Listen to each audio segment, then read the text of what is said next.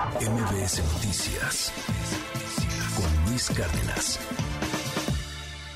Para mí es un privilegio poder platicar con Jaime Ramos.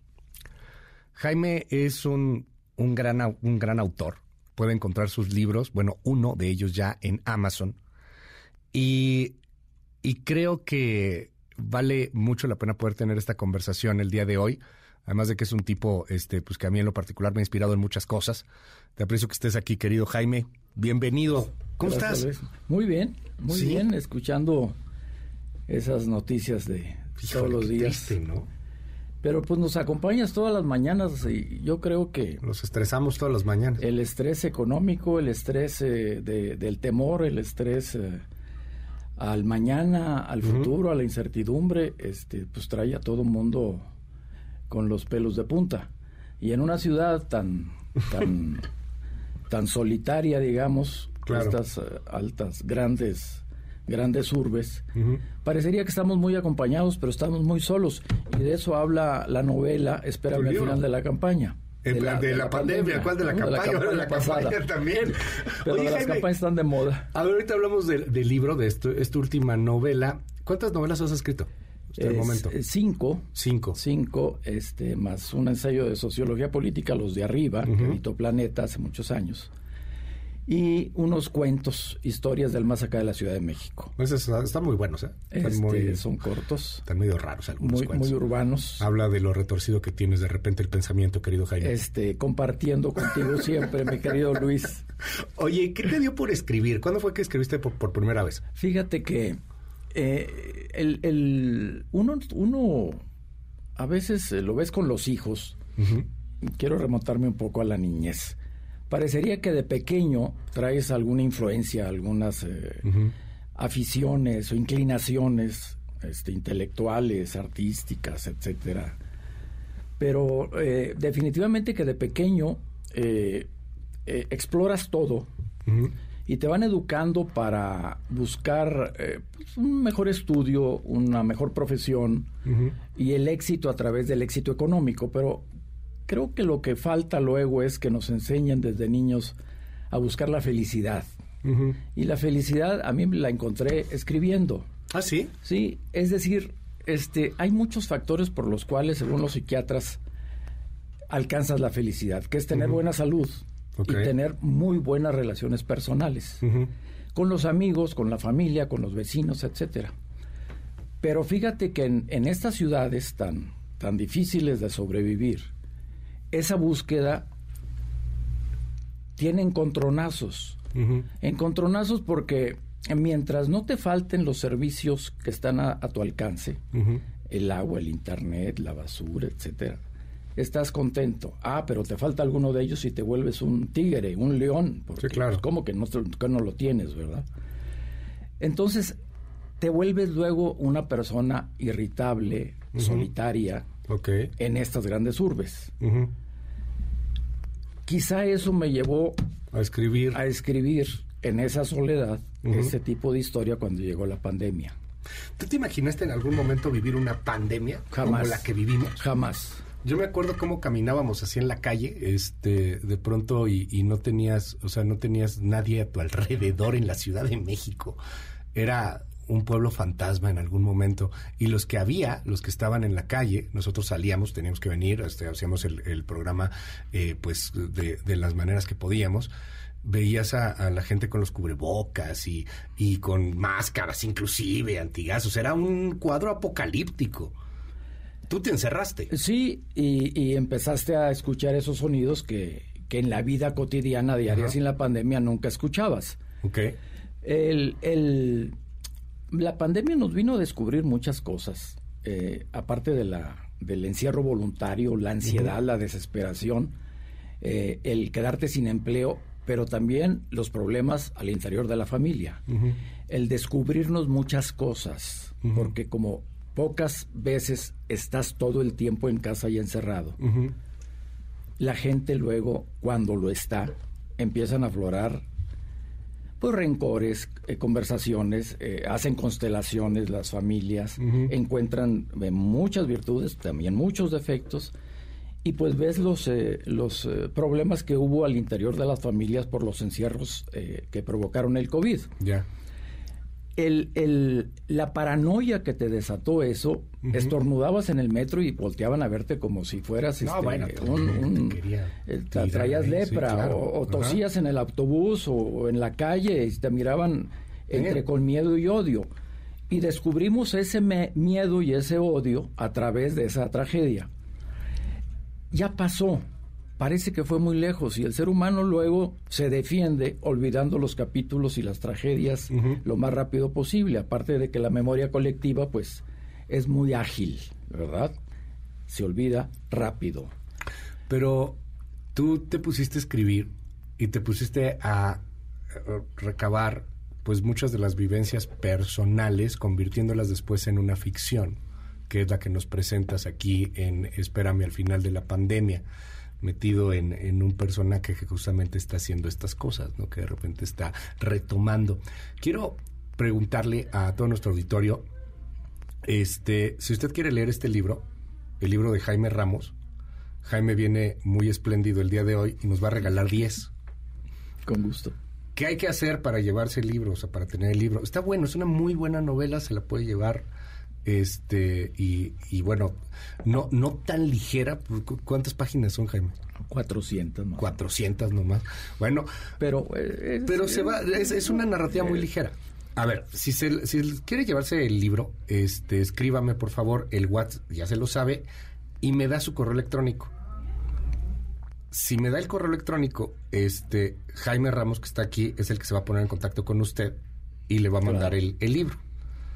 Se lo va a mandar a donde sea, él A dijo. donde sea. A donde sea, porque nos escriben de muchos lados. Entonces, a ver, 5571 131337 5571 131337 Mira, ya empezaron a llegar. Ya están aquí los correos electrónicos. Mándenos su correo electrónico. Ay, espérame, ya creo que ya llegaron. ya llegaron los 10. Pero a ver, comentemos, comentemos alrededor. Yo quiero el libro. No, bueno, ya llegaron todos. Este, ya, aquí están. Encantado. Muchas gracias por, por los mensajes. Yo quiero el libro. Me dicen, Ángel, no, bueno, gracias, ¿eh? Muchas gracias. Es, es impresionante la cantidad de, de correos que están llegando. Qué amable. Gracias. Te escuchan Qué, mucho. qué amables. Muchas gracias por, por mandarnos eh, esto. Y bueno, ya, ya, ya, ya llegaron los 10. Ya, perdón, ya llegaron los 10, pero este, bueno, vemos qué podemos hacer este para poder mandar más a- Claro. a, mucha gente. Eh, nos escriben aquí sobre las reflexiones en torno a, la pandemia. Luis, la pandemia se nos reventó el WhatsApp. Este, la pandemia puso a prueba nuestra humanidad y salieron nuestras bestias o salió nuestra fe. ¿Qué le dices a esta persona? Yo creo que ambas cosas. Pero también eh, afloraron personalidades este, que no te descubrías tú mismo. O sea, escuchaste muchos silencios, pero los silencios más terribles era escucharte a ti mismo de que qué va a pasar mañana, mi familia va a vivir, qué hice, qué he hecho en la vida si todo se va a ir al carajo porque a lo mejor mañana me enfermo y no hay medicina que me resuelva el asunto. Esa, esa esperanza que pusimos todos en los científicos, algunas otras personas en la, en la fe, yo creo que cada día era una, una tortura imaginar que el mañana iba a ser mejor. Y cada día. Los hijos dejaron de ir a la escuela, algunos. Otros no se acostumbraron a tomar clases a distancia. Muchos se quedaron sin empleo. Pero esa incertidumbre, Luis, de qué va a pasar, porque pues, no había esperanza había mucha, mucha desesperanza. De tal forma que yo creo que eso fue lo más difícil. Entonces, pues la gente se acerca a donde considera que puede tener un consuelo, que es la religión, cualquiera de ellas, ¿no? Y aunque no la tengas, te hablabas a ti mismo. Ojalá y todo sea mejor mañana, ¿verdad? ¿Qué pasa cuando te este te esperan el final de la pandemia? Hay historias de ¿Sí amor. te en la- esperan? Sí, si el amor es fuerte, siempre te esperan y siempre llega. Y si no, se va con la pandemia, buscando, se no va con el COVID buscando, también. No sigues buscando. La historia esta es de un Ajá. viudo que vive en la Roma, pensionado, de esa edad, de ese, de ese, de esa generación, de los años 50 y se va transformando, pero por el encierro. Entonces empieza a encerrarse en su mundo pidiendo el súper por internet, encerrándose en la cuestión de la televisión, en la cuestión de lo digital, y todo empezó a ser completamente, digamos, a través de las tecnologías. Y cuando descubre también eso, pues te das cuenta de que tienes conciencia colectiva de la especie, de que tienes que estar unido aunque sea por eso. Eh, se empieza a transformar, afloran algunas personalidades del presente, del pasado, pero tiene el fondo de la historia es la búsqueda de la felicidad Así. completa. Entonces, es una montaña rusa de emociones porque se habla mucho a sí mismo, habla mucho con otros, imaginarios o no. Y eso es lo fascinante de la ficción, porque finalmente una novela está armada de pedacitos de historias que escuchaste, que viviste, que te comentaron, que leíste, etcétera, y que te recuerdas cuando estás inventando la historia, cómo se acopla o cómo se acomodan esas pequeñas historias que, que traes ahí en el recuerdo a ello, ¿verdad? Eh, a ver, ¿qué pasa si te esperan al final de la pandemia? Pues sí, vas y le cobras al que le prestaste. Vas y sales a abrazarte y a seguirte contagiando en los restaurantes, dice aquí esta persona. Al final no aprendimos nada. Bueno, en fin, este nos dice aquí eh, un- otra, otra persona. Eh, antes, antes que nada, felicidades por el libro. Mucha gente que lo quiere. Tengo 72 años, tengo 62 años, soy pensionado, quiero ese libro, somos muy afortunados después de haber este sobrevivido esto. Yo creo que también la pandemia sacó un gen autoritario que al parecer todos nos llevamos dentro. ¿Qué le parece al autor la crueldad que también nos mostramos unos con los otros?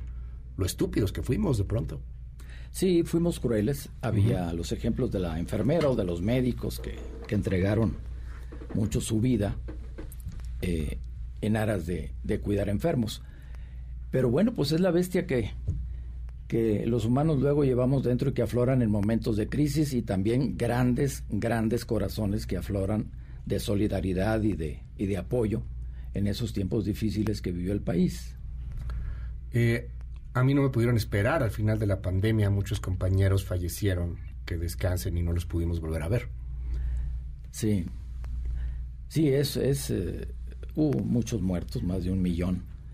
Eh, las ausencias siempre duelen y, y esa experiencia que mi generación que vivió la llegada al hombre a la luna y tantos y tantas tantos cambios que ha habido en el mundo, jamás, jamás imaginamos que podía pasar algo como esto, ¿verdad? Dicen, al final de la pandemia lo que me vino fue renacer. Otro nos dice, yo creo que nos volvimos aún más individualistas y no nos dio por ver a los demás.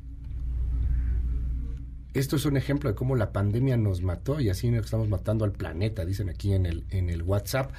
Se nos acaba un poco el tiempo, Jaime, pero me gustaría que siguiéramos platicando de, de varios temas. Eh, de entrada, llegaron mucho más de 10. Vamos a ver qué hacemos para poder eh, contactarlos a todos.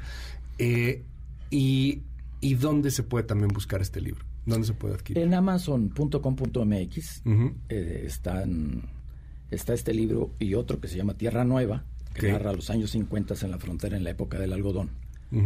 Es una historia también de dos adolescentes, pero ojalá y me invites en unos meses para, para platicar sobre esa novela. gusto.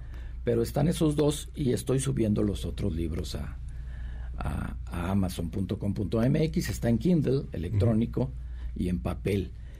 El papel, pues ya ves que va a ir desapareciendo poco a poco y va a haber ahora literatura de, de luz, literatura de computadora. Como dice Irene Vallejo, son los Este- libros de luz. Y parece que ya los libros se están convirtiendo en un asunto de decoración vintage porque Pues se ven bonitos. Ya se ven bonitos, ¿verdad? Se, ven, bonitos, pero sí cada vez más leemos en digital. Pero claro, las nuevas generaciones. Pero sigue siendo y, no todos, ¿eh? Porque mucho, o sea, el, el, objeto, el libro objeto sigue siendo algo muy bello. Sí, claro. Sigue estando ahí. Claro, sí, el papel, el contacto en eso es maravilloso. Pero bueno, este, ya las bibliotecas eh, ambulantes, los jóvenes los traen en su laptop. Bueno, te, te estaremos en contacto con todos. Muchas gracias. Y Jaime, Muchísimas, muchísimas gracias. Gracias por compartir esta valiosa novela. Gracias. Felicidades por el libro. Espero obtener un ejemplar. Buen día, yo quiero el libro. Nos llegaron una cantidad. Creo que tuvimos que pensar mejor la dinámica. Este, pero bueno, vamos a tratar de contactarlos a todos. Los 10 llegaron muy rápido. Prácticamente en el momento en que terminamos de decirlo, pum, llegaron los 10 los 10 libros. Pero ahorita este algo algo haremos. Este Jaime Ramos, muchísimas gracias. No, gracias a ti Luis por la invitación. MBS Noticias con Luis Cárdenas.